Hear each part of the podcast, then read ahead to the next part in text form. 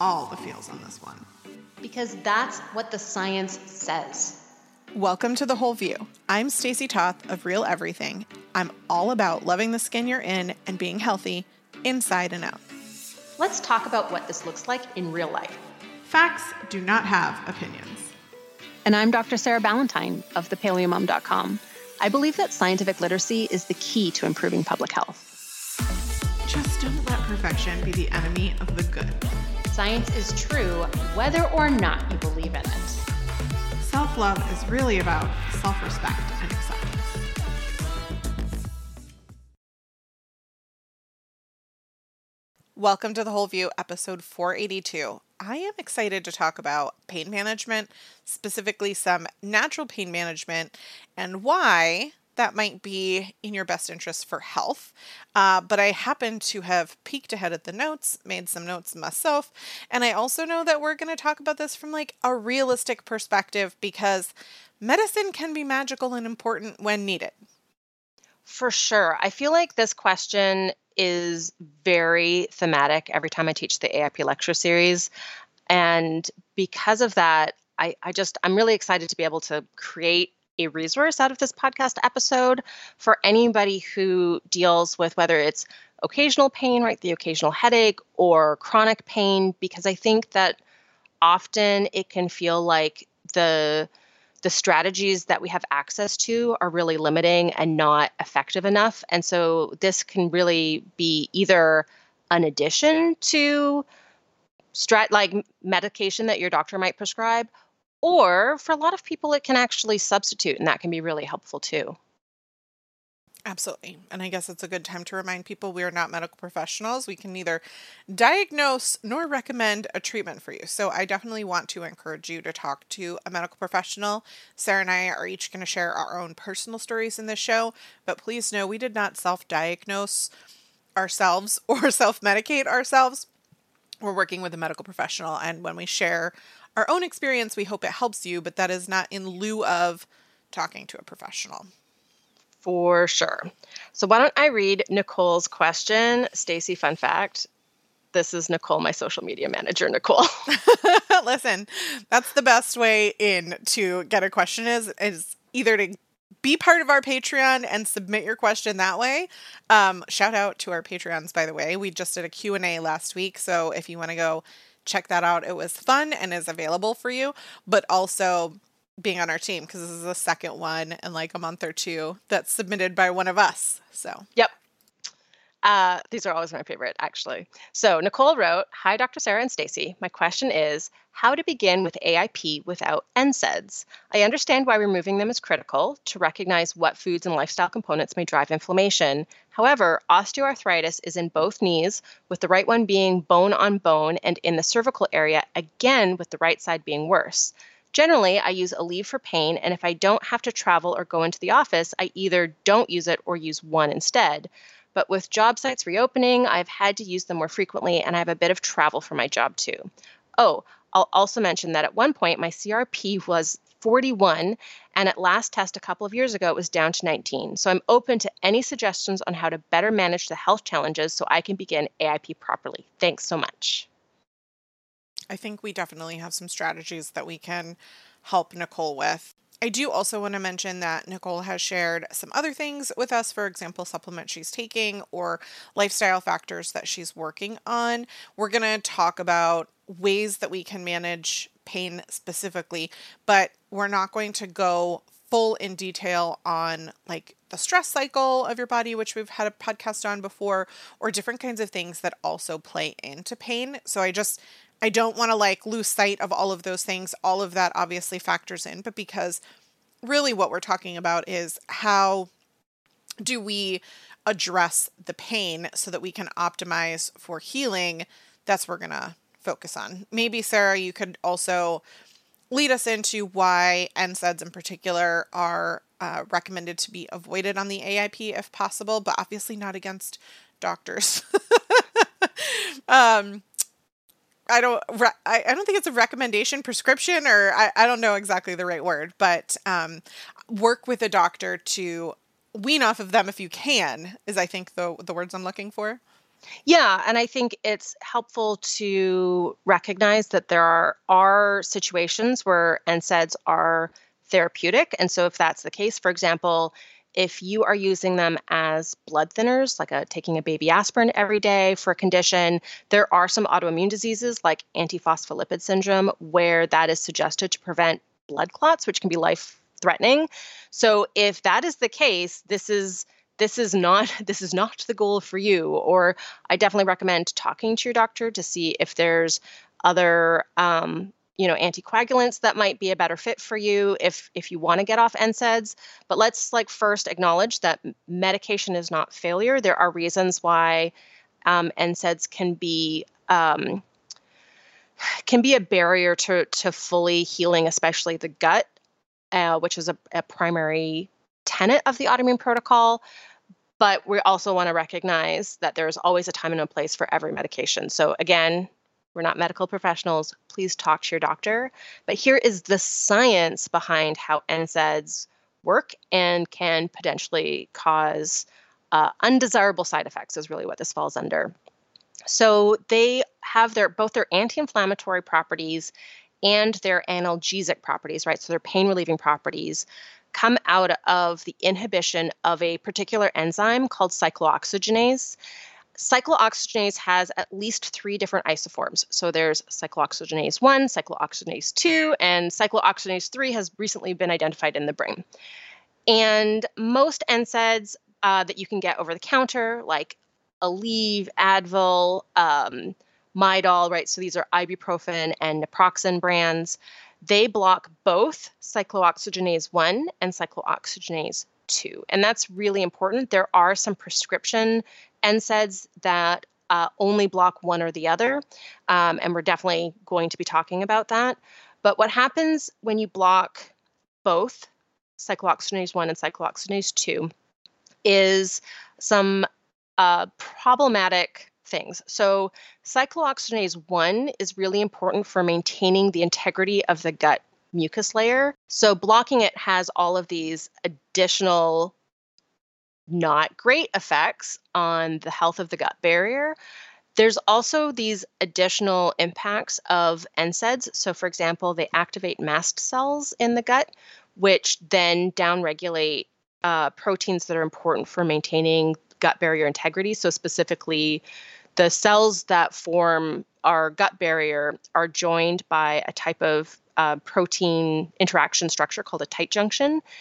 And there's various tight junction proteins that NSAIDs are known to both have a direct effect on and have an effect through mast cell activation, both of them reducing how much of the protein is in that area of the cell. So it it basically weakens the the join between cells that form the gut barrier and that increases intestinal permeability then there's other effects. So NSAIDs can also cause changes in blood flow in the capillaries that supply the tissues of the gut. That can have a negative impact on gut barrier health. And there's also some um, interesting, so we know that um, chronic use of, of NSAIDs, especially, can increase risk of ulcers and hemorrhage and uh, perforation of the intestines. And that seems to be through both this impact on gut barrier health, but also um, there's some changes to a type of signaling molecule called leukotrienes that are caused by NSAID use that actually ends up it's called uh, leukocyte recruitment. So, what it means is it is actually getting white blood cells to leave the, our bloodstream and go into the tissues of the gut. And that's actually been shown to be part of the mechanisms behind the formation of these like these would be adverse events from NSAID use, right? Like an ulcer or, or hemorrhage. So recognizing that there are like legit important reasons why NSAIDs may be very, very helpful. Um, there's, uh, you know, there are these gastrointestinal side effects, which are indicators of harm to gut health. And that is why on the autoimmune protocol, if they can be avoided, um, again, with doctors' uh, sign off on that, it is uh, better for healing overall. I will say, any doctor that I've had, when I tell them I have an autoimmune disease and I'd like to avoid an NSAID when we're talking medication and that kind of stuff. Like they know what that means and they Yeah. can well, at least with me and the issues that I had, we're able to kind of work around that. And like you said, that's not always the case, but it's not going to be out of left field for them to hear, I have an autoimmune disease. I'd like to avoid an NSAID if possible. Like when I've said that to any medical professional, they're like, ah, yes, okay. like they immediately know what that means because it has the potential to create all of these things that you're talking about. And I mean, how many times have we talked about how important gut health is, right? So being tied to activating that tight junction, loosening, and different things getting in there, like that's going to be a hard pass for me if I can. But I also, you know, sometimes you need to, for example, with Nicole, she's already on the NSAID. So it's a matter of like, transitioning off versus if we're asking the question of like I've been on AIP for a while, I just injured myself or I got a migraine, like what could I do? And I know we're going to kind of address both, but I think, you know, if I were Nicole, I would be working towards you know, reducing that, but not expecting myself to just like, oh, I'm going to stop taking this today. Because that's not going to be very positive. That's going to create a lot of other kinds of stress, which is not good for your body. Um, one of the things that I think is really good for reducing your stress, whether it be from, you know, chronic pain or otherwise, and one of the best ways to heal your body and allow your body to heal is to sleep. And it's free. It's like this it's Yep. like this free medicine that I have not been taking advantage of my whole life. So Sarah, why don't you walk us through um, the science of of sleep with pain because I know from personal experience it's a game changer. yeah I, this is so the science on this is so cool because they have so many different ways of measuring pain tolerance so there's like the ice ice bowl uh, test where you uh, immerse your hand into a bowl full of ice water and you basically hold it there until you can't stand it anymore. They have different versions where they use heat um, and so like a, you put your hand on a plate and the plate will get hotter and hotter and hotter and basically when you remove your hand because it hurts they measure that amount of time. So there's all different kinds of ways that they measure this but it's actually really well understood that when we're not getting enough sleep, it has what's called a hyperalgesic effect, which basically means it increases pain sensation. Uh, the flip side of it, getting uh, what they call recovery sleep, which basically means sleeping more, actually reduces pain sensitivity. And this was actually only studied first in humans in 2012, which was, I know for some people it feels like a long time ago. For me, it feels like just yesterday. Um, but this was really cool. So, what they did was they had just healthy volunteers and they basically figured out how much they slept on average uh, using measurements of, of their sleep. And then they were randomized to either sleep their normal amount, so not sleep restriction, just their normal amount, or four nights in a row of extended bedtime. So they basically had to spend 10 hours in bed. So, what happens when they spent 10 hours in bed is they slept almost two hours more per night because most people are chronically sleep deprived. So, most people, if given 10 hours to sleep, will sleep that 10 hours. And then what they did was they then did uh one of the the heat ones, right? So it was a how long does it take for you to remove your in this case it was just a finger, remove your finger from the from the gradually warming pad of of hot pain and then measured that time and what they showed was like compared to everybody's baseline when you took the people and gave them 10 hours a night in bed they had way substantially increased pain tolerance so they were able to hold their hand on that gradually warming heat pad of pain for much longer than they were before the 4 days or than the other group who just continued to have their habitual sleep and so this has been followed up on. There's been tons of other studies, enough so that last year there was a systematic review that looked at all of the different understandings of how sleep is related to pain sensation. And what's fascinating, kind of pulling from all of these other studies, is that studies show that eight hours isn't really enough to normalize pain processing.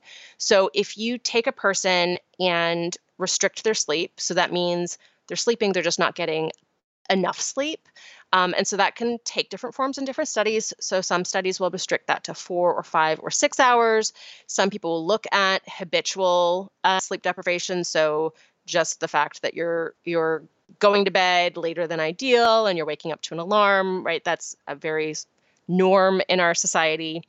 Um, but what they've shown is that when you do this kind of recovery sleep to um, basically reverse these hyperalgesic effects, so you want to normalize how that person is perceiving a pain stimulus, that actually it takes one or two nights of unrestricted recovery sleep to really normalize it. So that means one or two nights of sleep as much as your body needs. Wake up whenever is natural for you. When you restrict your recovery sleep to eight hours a night, basically at this point, studies can say two hours is not sufficient to reset those those changes in how we perceive pain and we don't know exactly how long it would take to reset those changes. Um, studies also show that the deep sleep that we get in the first half of the night is very very important for that process and that might be one of the reasons why 8 hours isn't enough because there's we because we tend to get more deep sleep in the first half of the night, more REM sleep in the second half of the night. There's also an effect where if we go to bed late, what our bodies think of as the first half of the night gets constricted. So you tend to get less deep sleep and more REM sleep because uh, it's that like one hour before midnight equals two hours after midnight type idiom. It's not exactly true, but there is some scientific grain of truth to that. That when you go to bed more in sync with the sun, you're going to have what's called a healthier sleep architecture, which means that you're cycling through the phases of sleep is more normal, and that more normal involves getting most of your deep sleep again in the first half of the night, most of your REM sleep in the second half of the night. So that normal sleep architecture seems to be really important for how we process pain. There also seems to be a mechanism here that is likely through opioid receptors, which is really interesting because studies have shown that opioids are more effective at mitigating pain when patients get enough sleep. And when patients are not getting enough sleep, the opioids don't work as well. So there's something something mechanistically really interesting there. Um, and then the other the other piece of it is that there seems to be so there's some other some other really important impacts. There seems to be certainly something happening with the central nervous system that's really important for how we perceive pain, but that actually the circadian rhythm aspect of this is also another mechanism behind how sleep relates to pain sensation. So it's, I think, really important to understand that, you know, step one is figure out sleep hygiene, uh, the sleep routine.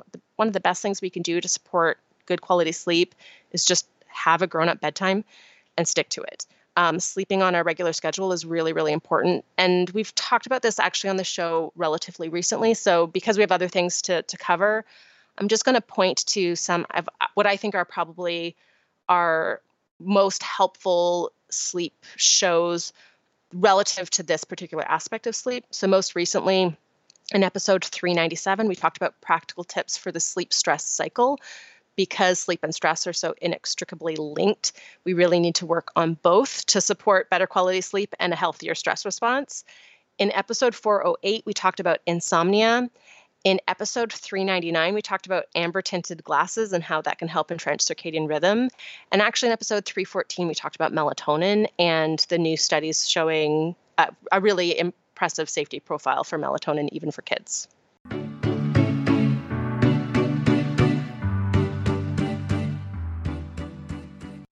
This podcast is sponsored by Storyworth. Sarah, I feel like this is going to be so up our listeners' alley because it speaks to both of us so much. Yes. Storyworth is an online service that helps you and your loved ones preserve precious memories and stories for years to come. It is a thoughtful and meaningful gift that connects you to those who matter most. This is the exact kind of gift I love to give. It's something that creates memories people can revisit, and I'm always looking for ideas for grandparents. They would love this. The premise of this is so cool. Honestly, it's a gift to be part of yourself. Every week, Storyworth emails your relative or friend a thought provoking question of your choice from their vast pool of possible options. Each unique prompt asks questions you've never thought to ask, like, What's the bravest thing you've ever done in your life? Or if you could see into the future, what would you want to find out?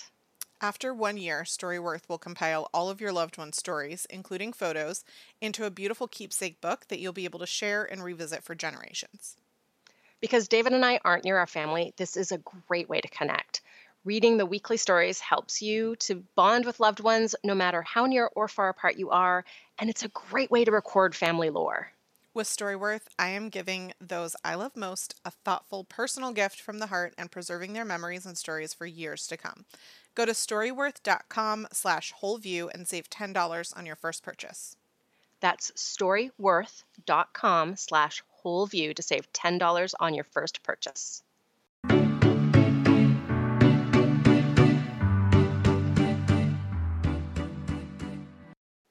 This show is sponsored by Raycon, which happens to be the first that my kids have gone, Mom, they're sponsoring your podcast? Can I try the wireless earbuds? Yep, I can totally see that being a thing. Actually, I asked Matt to try them out for me.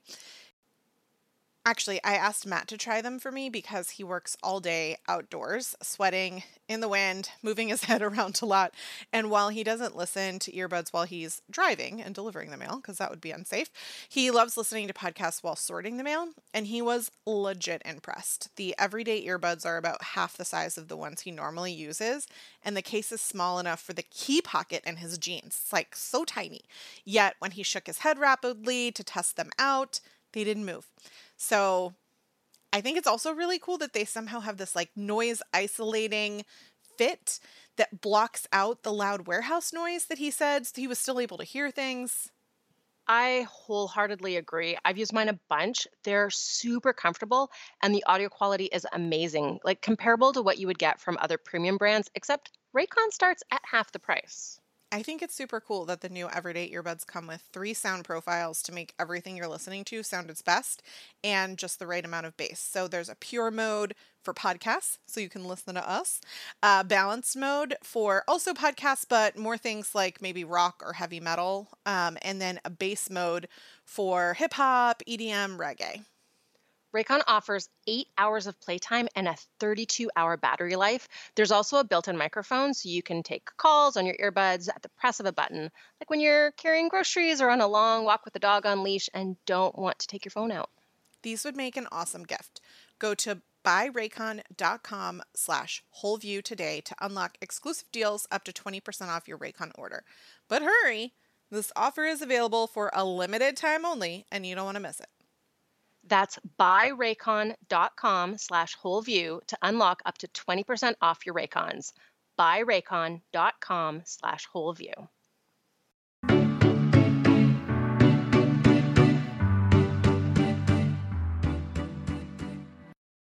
Okay, before we move on entirely from sleep, I do want to say, as someone who has had chronic pain before, that as much as I wanted to sleep and might have been in bed for 10 hours, no, it's probably not true.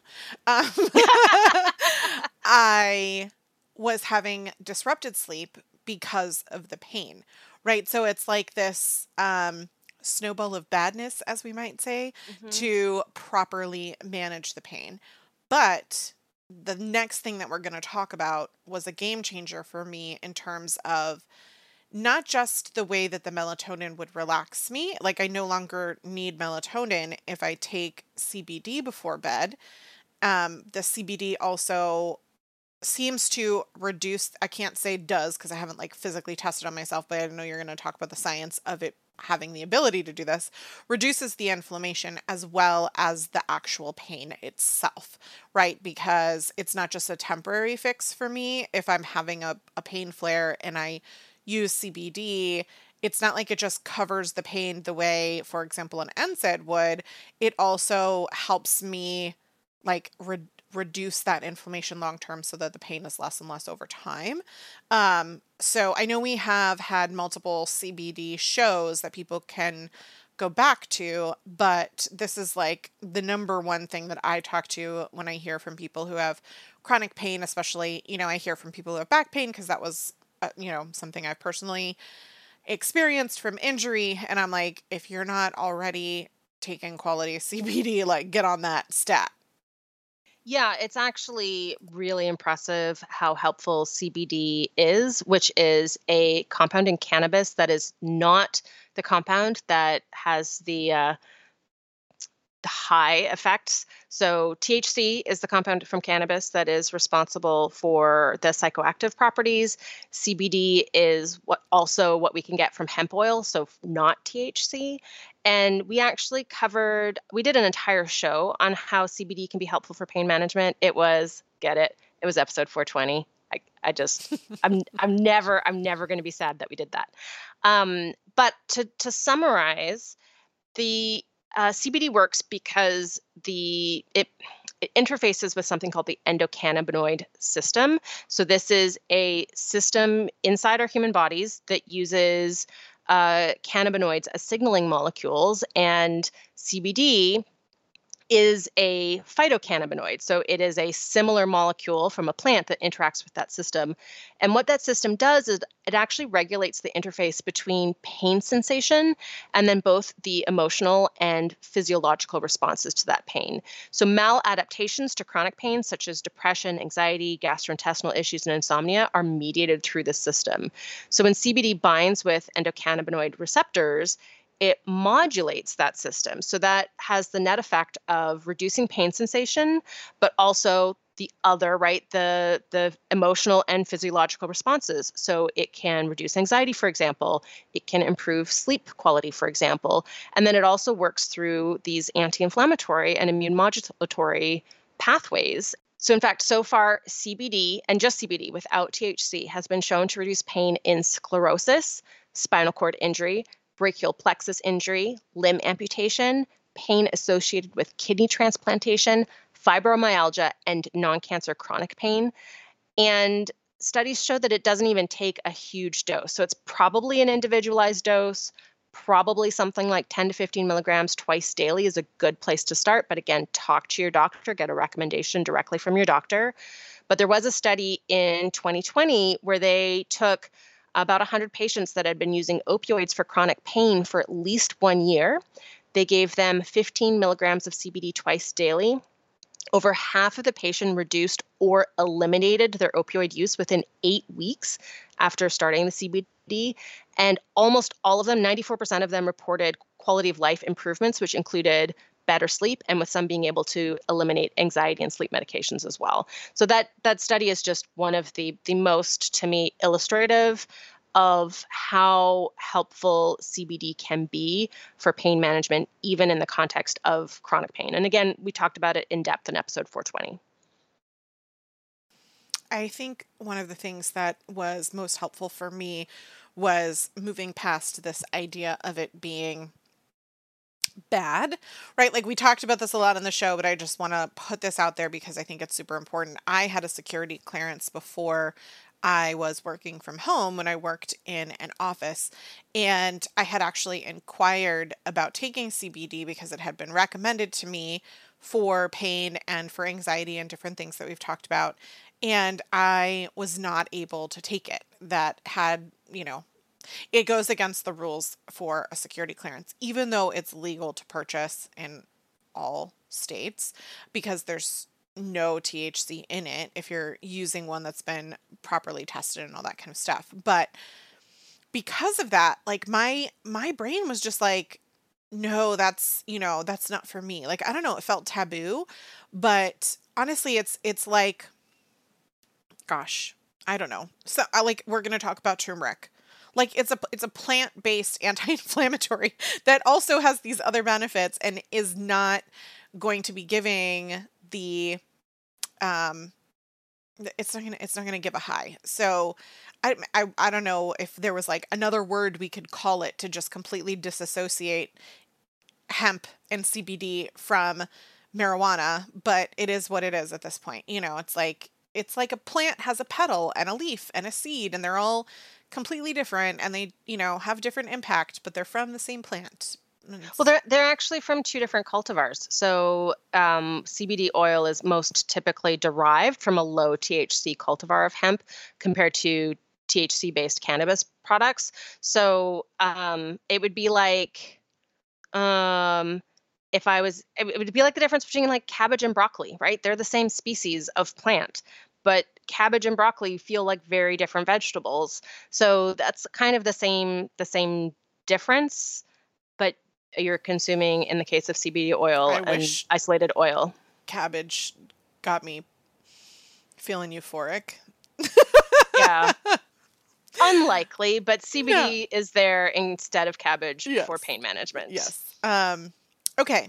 So I mentioned making sure that if you are going to take CBD, that you're using one I recommend is USDA organic that has published their third party testing and shows that there's no THC and they don't have any weird wonky ingredients, right? So we've shared that we both use one farm CBD products, but there's there's lots of options out there, but just make sure that you're not like going to the bodega and buying something that Johnny down the street just made himself with a bunch of pesticides cuz that's not going to help you out.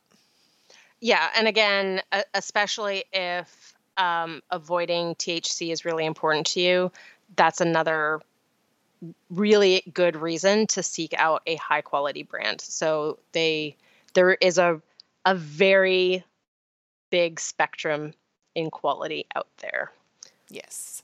And if you want to learn more, we have done podcasts on this previously, like Sarah said, episode 420. But um, even in the show notes of 420, we call back other episodes you can look into as well.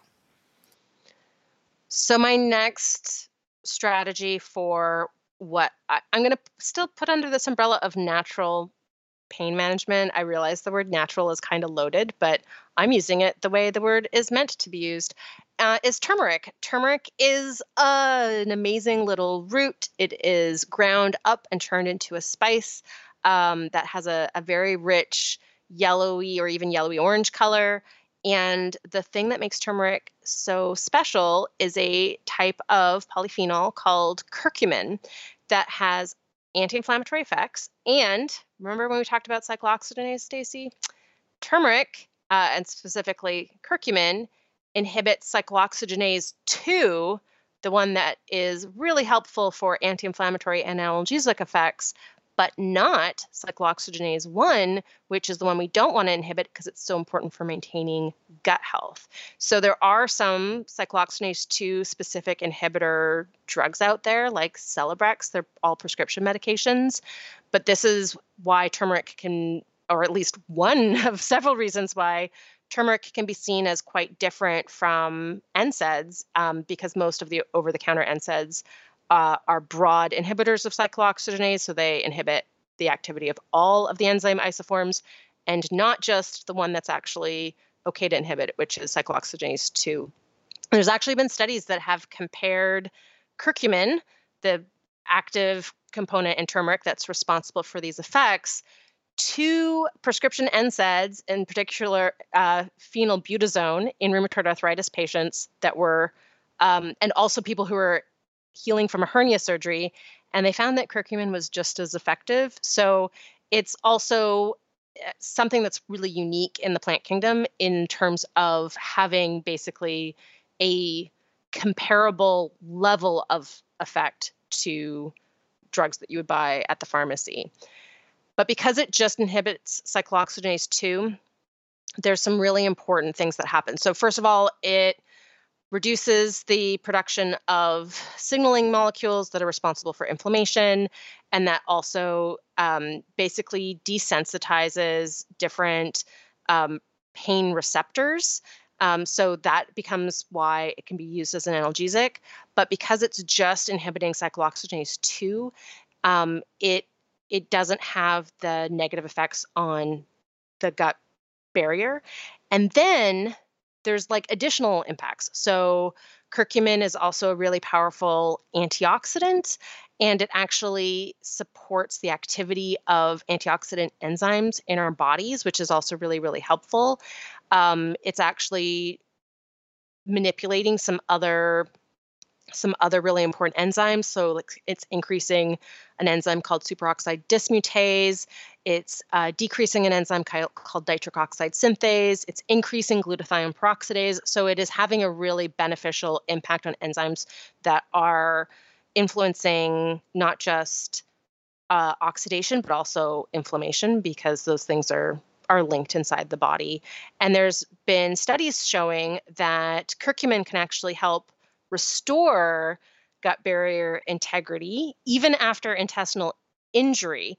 Um, so there's even some studies showing that it can counteract the the eh, negative impact on the gut barrier that is caused by a sort of high high fat high refined sugar standard western diet so like super cool but i will say that there are some really compelling reasons to take whole turmeric rather than a isolated curcumin supplement and that's because turmeric has lots of other really great things in it so um, it has lots of other antioxidant polyphenols and there are some studies showing that there's a a window of curcumin use, a dosage window that's really, really helpful. But once we get above that dosage, it seems to tip into some potentially harmful effects. There have been studies where doses of like 3.6 to 8 grams of curcumin per day caused some GI side effects in participants.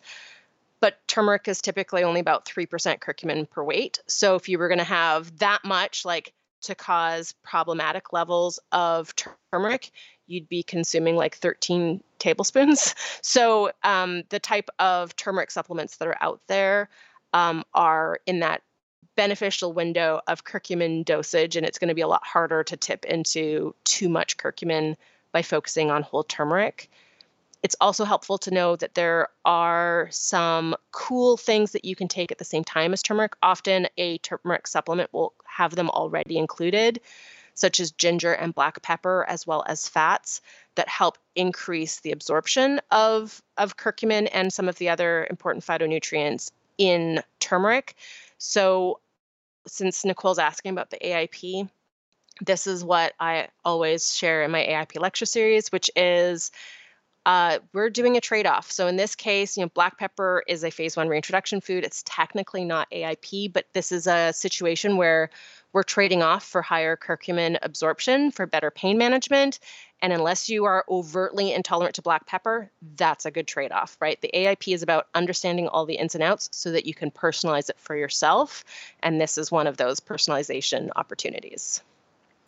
I think it's um, fascinating to see I hadn't realized how conclusive the science was on the inhibitors, like the one and two inhibitors, and how supportive the science is in particular for turmeric on block like how that works that that mm-hmm. function is super interesting to me um because i had always assumed and you know what they say about assuming um that turmeric, like cinnamon, for example, is anti inflammatory, and that that's why, in particular, it is recommended. So I'm.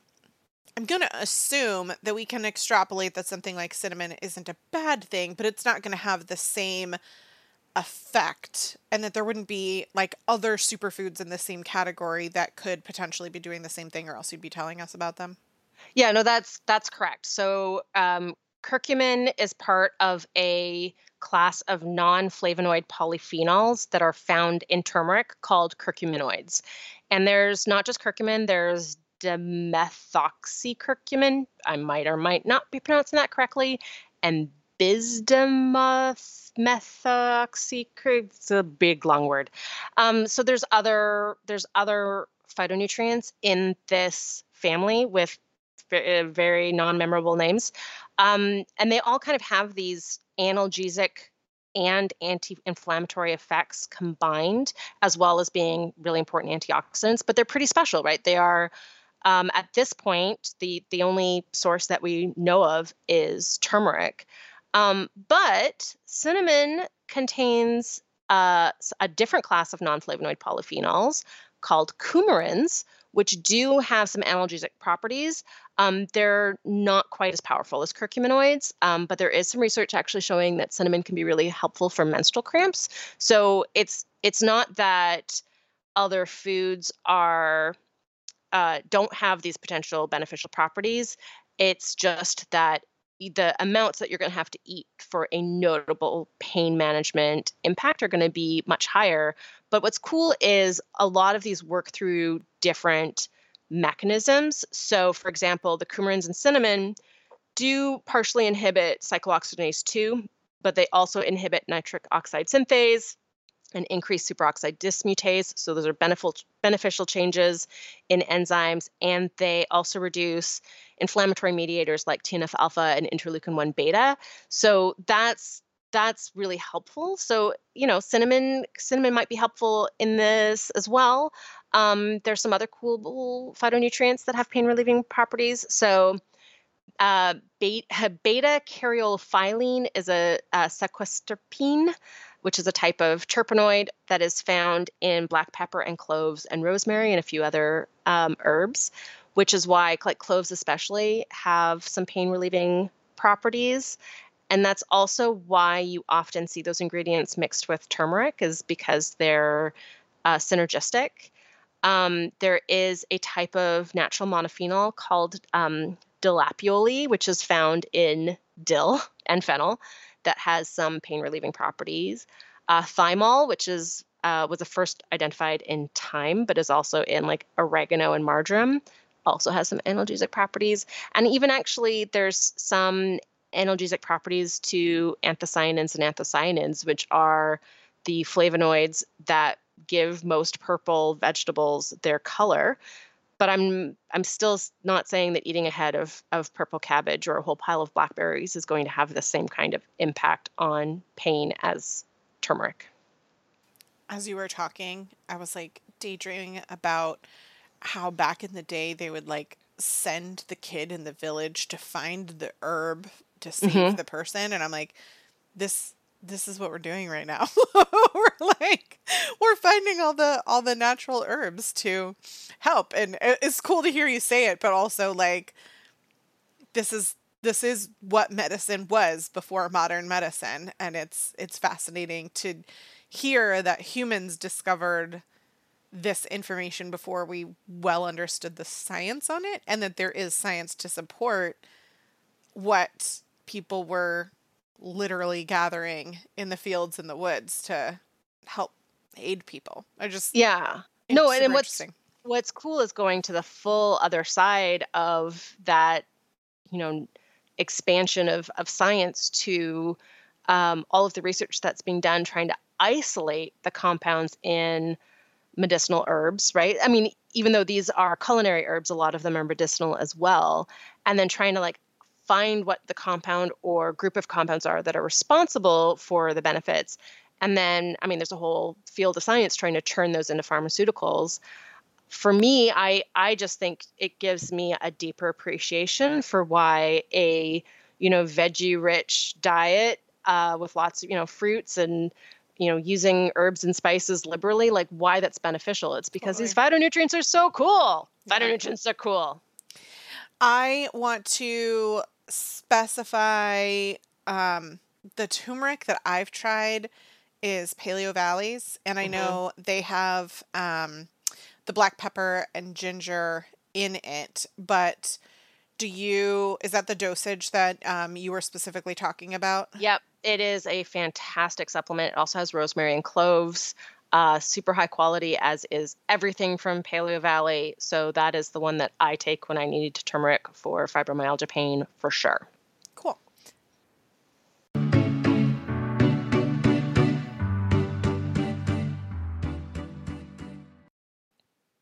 This podcast is sponsored by ThirdLove. This holiday season, give the gift of comfort with ThirdLove.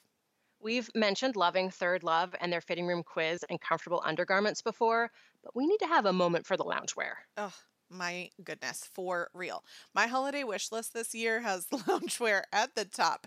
ThirdLove makes the softest sleepwear luxe washable silk and bras that you won't want to take off when you get home. Or if you're like me, just the whole time you're home. I have my eye on a quilted hoodie and jogger that I totally want and robes. I don't know about you, but 2021 became the year of the robe for me. Like, time has lost all meaning, and sometimes mama needs to run around the house quickly. I also love that they give back. As the largest donor of undergarments in the US, they've donated over $40 million worth to people in need. Yes, and they offer so many options and are size inclusive. I love that their focus is on comfort. Their tagline, You fit here, makes me happy. I took their online fitting room quiz and it didn't take very long, but it is so cool that it can help you figure out your true size from home. I loved the fit of the bras and underwear I got.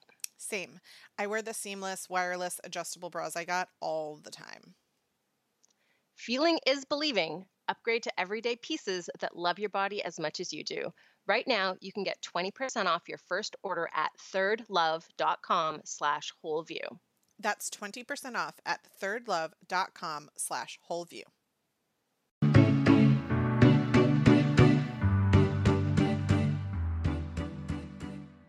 This show is sponsored by Public Goods, the one stop shop for sustainable, high quality, everyday essentials made from clean ingredients at an affordable price. Everything from coffee to toilet paper and shampoo to pet food, Public Goods is your new everything store, thoughtfully designed for the conscious consumer.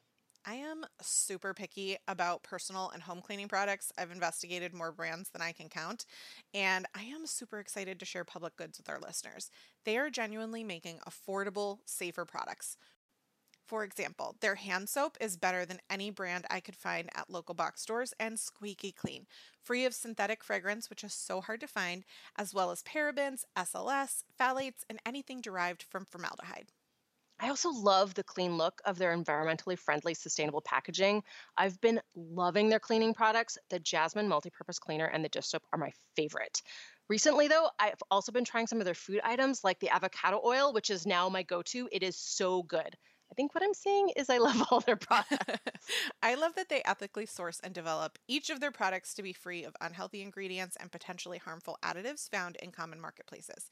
They are committed to making products healthy and safe for humans, animals, and the environment. And because they use a membership model, it keeps costs low to pass on even more savings and we got you all an awesome deal just for our listeners. Receive $15 off, that's one $5 off your first public goods order with no minimum purchase. That's right. They are so confident that you will absolutely love their products and come back again and again that they are giving you $15 to spend on your first purchase. You have nothing to lose, so go to publicgoods.com slash wholeview or use coupon code wholeview at checkout. That's P-U-B-L-I-C-G-O-O-D-S dot com forward slash wholeview to receive $15 off your first order.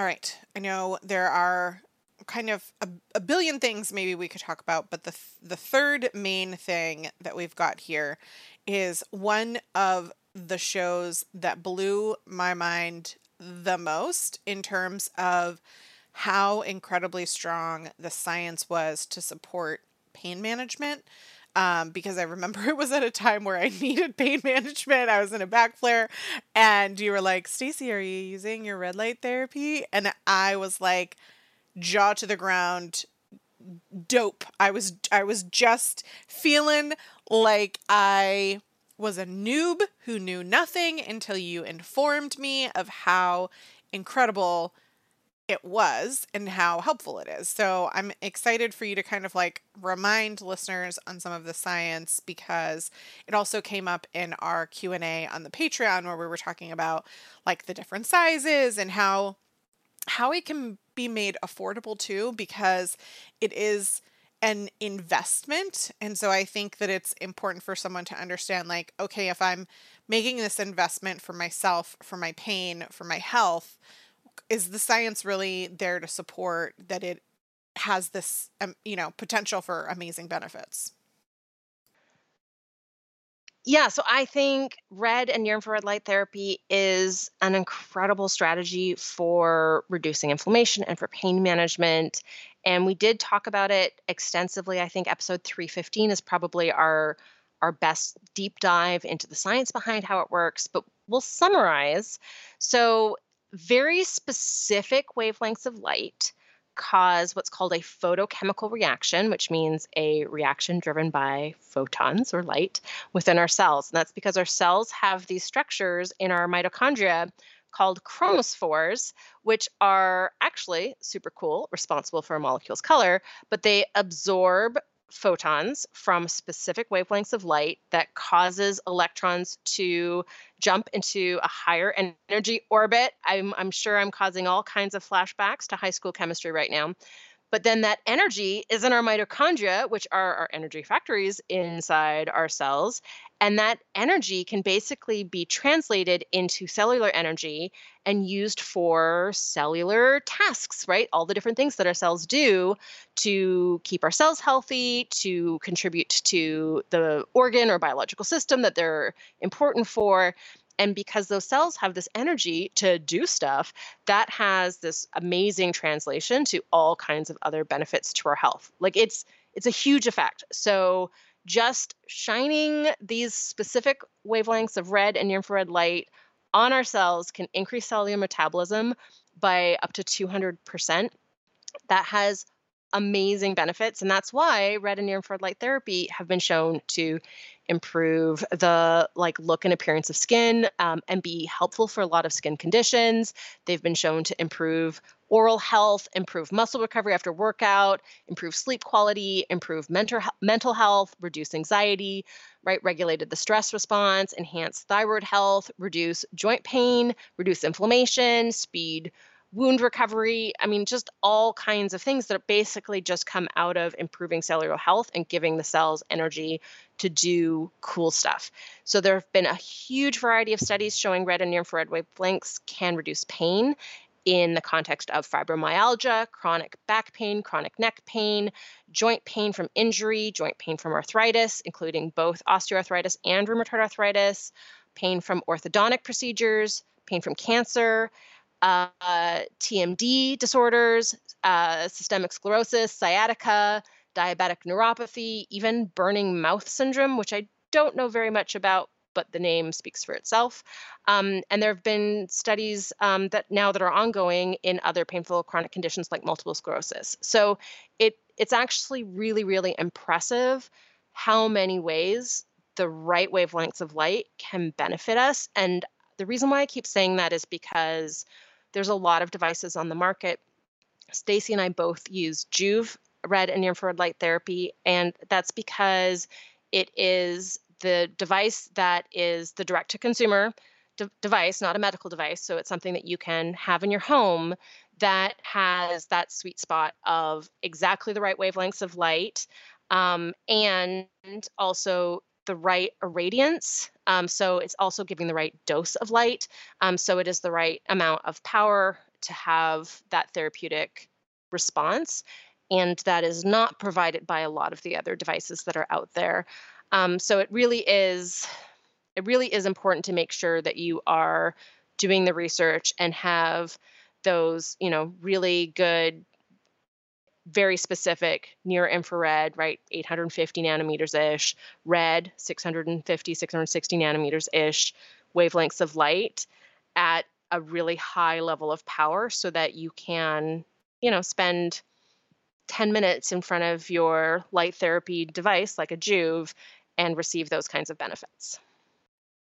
And because Nicole's question is specific about osteoarthritis, I think it's worth mentioning one of the studies that we dove into on that show was about arthritis patients. And I know you mentioned, you know, that there are studies, but I would definitely go back and listen to that show because that was the one that really perked my ears up when we were doing that show about like, uh, we gave information about them using it for like 15 minutes in the morning and then it like reduced their pain by I think they said like 80 or 90%. That I don't yeah. like you don't remember I don't the remember the exact the numbers either, but they it were was impressive. it was incredible. It wasn't just like there's some studies showing some can maybe help. It was like it I remember just being blown away. So definitely go back and and dig into that.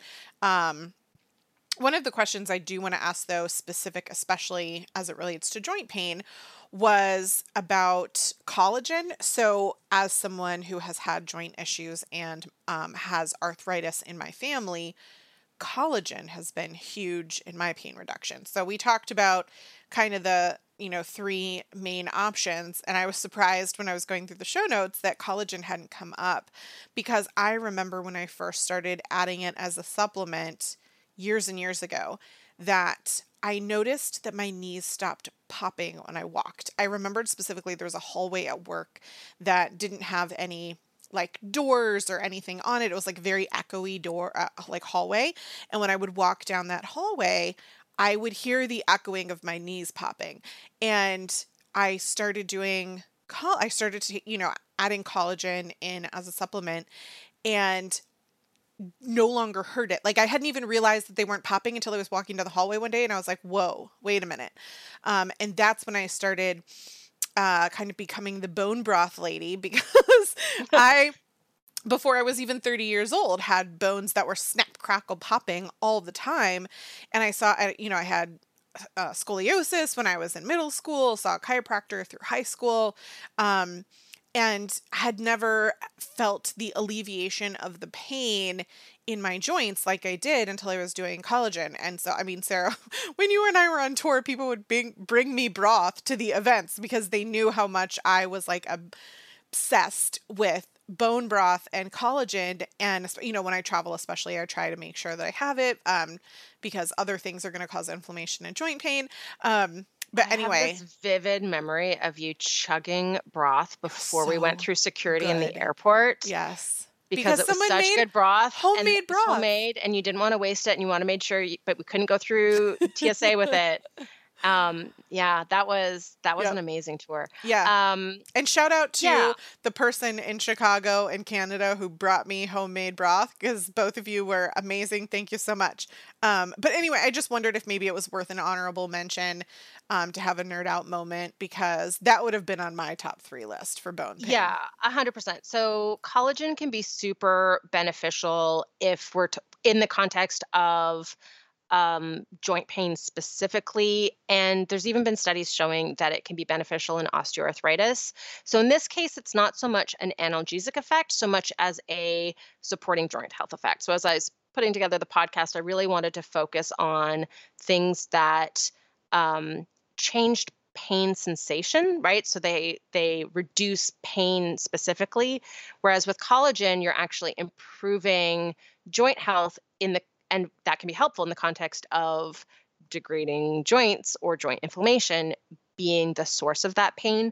So again you know this is all of the things that we're talking about for pain management are above and beyond healthy diet and lifestyle to ideally address root causes it's all above and beyond working with a functional or integrative medicine practitioner in order to again sort of get into root causes. Um, so when we're talking about the root cause of osteoarthritis which is part of nicole's question very good thing to bring in is the conversation about collagen. So there was a study in people with mild to moderate knee osteoarthritis that showed that just 10 grams of collagen a day for 24 weeks actually showed enough improvement to joints that they were able to measure it on an MRI. So this was not a subjective measurement.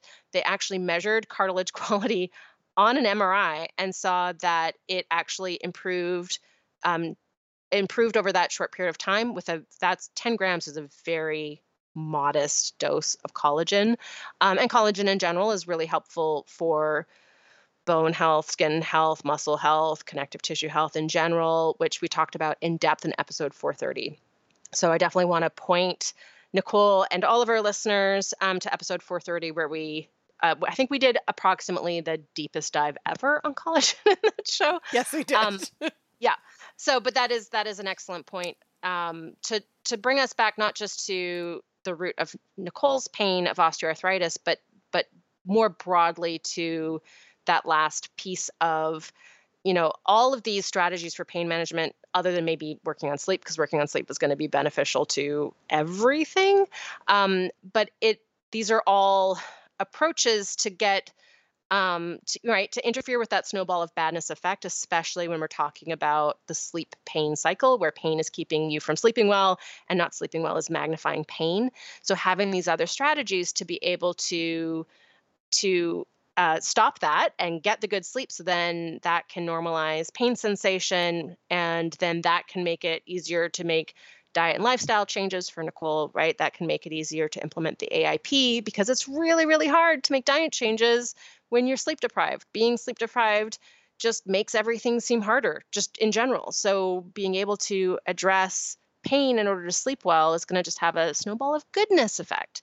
So, bringing that all back into a cohesive conversation around like let's let's not use these natural pain management strategies as a replacement for doing the other work that needs to be done in terms of living a, a healthy lifestyle and eating a healthy diet but know that it can be a tool to make all of the other changes feel doable because as you said at the top of the show Stacy pain is a stressor and being able to remove that stressor can make other choices that might have seemed daunting seem very doable.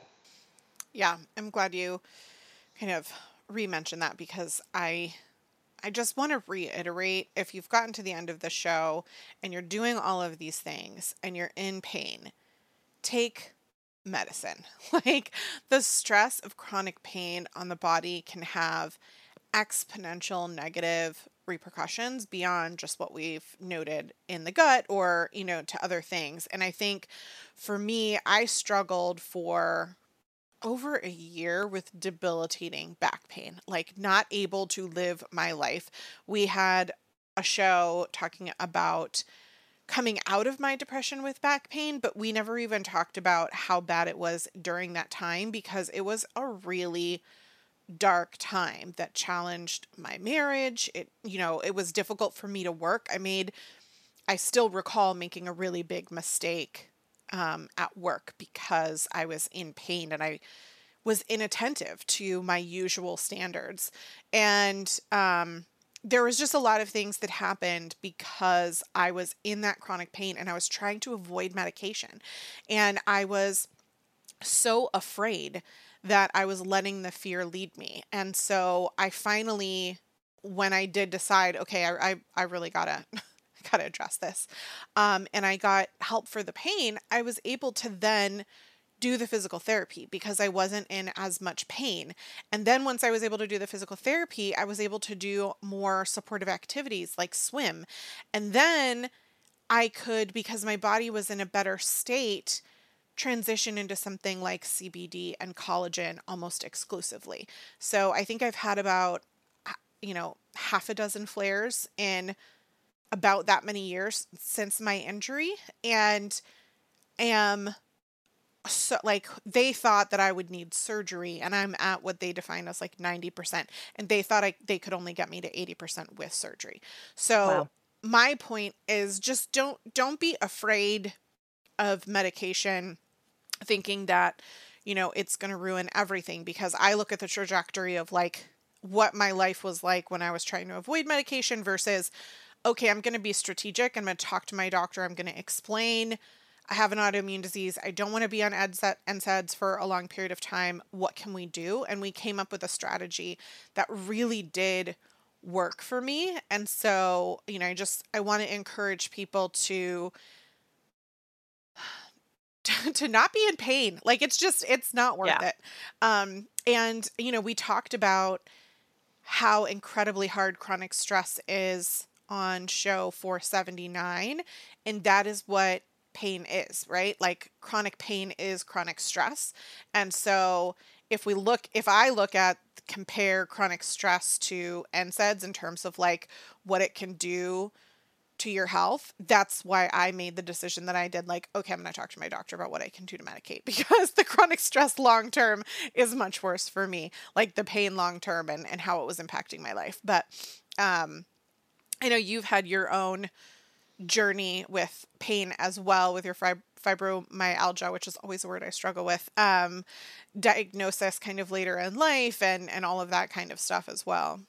Yeah, and I think um, you know, for me, fibromyalgia is my very first thing to flare when I'm doing anything that's not perfectly optimal. So, whether that's stress or I didn't sleep perfectly well the night before, or I overdid it at the gym, or I ate too much sugar, or I ate a tomato, uh, you know, it's it's the very first sign for me that uh, you know my my body's starting to become inflamed it's kind of nice to have something that gives you that early warning bell and at the same time it's really annoying to have something that gives you that early warning bell um, but i think that for me i use all of the above strategies and that is i think a, a really great place to wrap up this show is one of the reasons why i pulled all of these together for nicole and for our listeners is they each work through a different mechanism right? So getting enough sleep, CBD, turmeric, and red and near infrared light therapy, they can be layered atop of each other. And also some people might find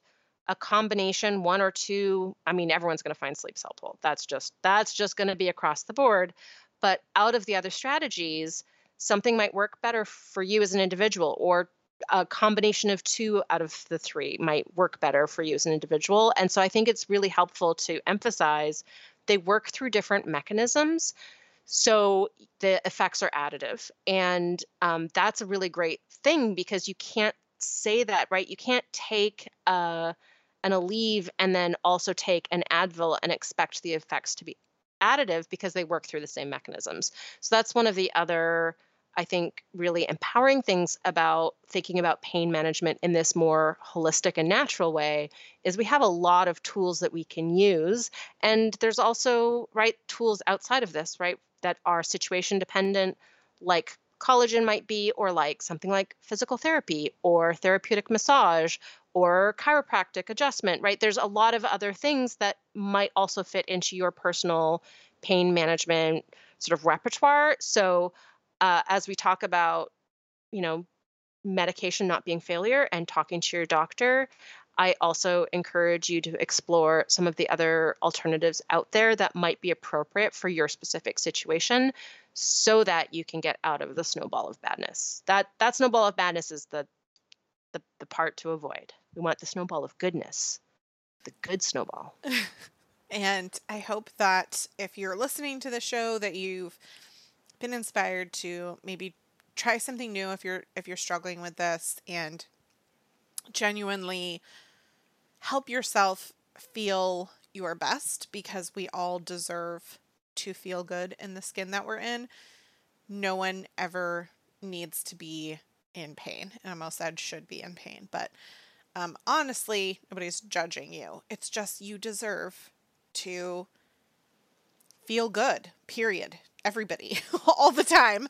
Um, and there are strategies to support that, both that you can do lifestyle wise, supplement wise, as well as, you know, modern medicine wise. And I think, if nothing else, I appreciate being more aware of NSAIDs. I think for me, learning about it and then coming to like that kind of neutral zone with my back injury is now when I take it, I know that like I understand kind of the risk that I'm taking and I use quotation marks when I use the word risk but you know we all read like the side effects and warnings on the side of a bottle and don't really quite understand the mechanisms or the reality or the likelihood uh, you know what I mean? Like all that kind of stuff. And I think for me knowing that information you know I'll say to myself do I really need that? Or why don't I just take you know, extra CBD and see how that'll help. Or, you know, oh, it's really time for me to get into the water, like the pool, hot tub, something like that. And, mm-hmm. you know, like learning more about myself and my body,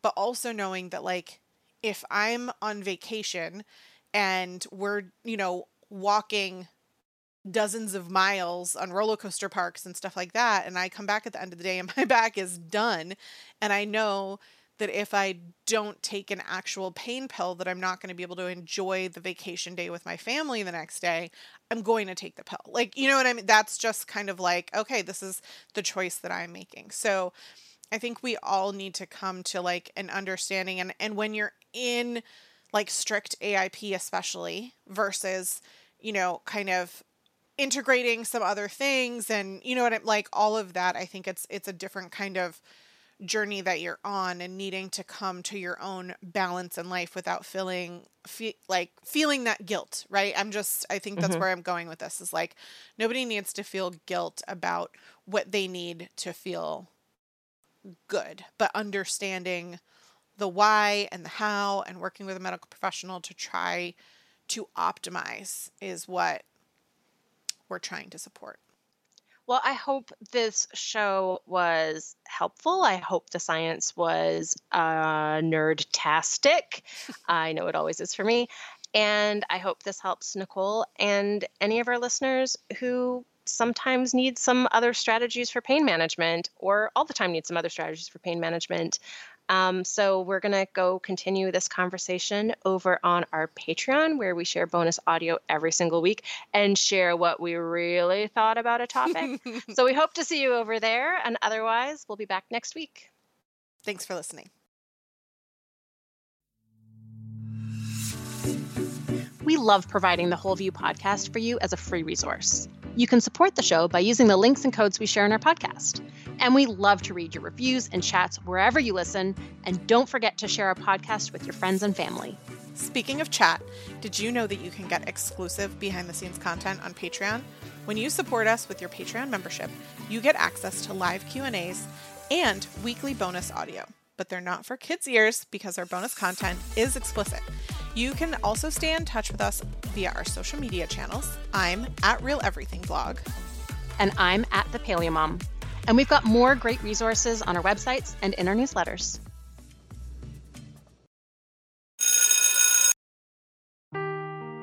Seeking the truth never gets old. Introducing June's Journey, the free to play mobile game that will immerse you in a thrilling murder mystery. Join June Parker as she uncovers hidden objects and clues to solve her sister's death in a beautifully illustrated world set in the roaring 20s. With new chapters added every week, the excitement never ends. Download June's Journey now on your Android or iOS device or play on PC through Facebook Games.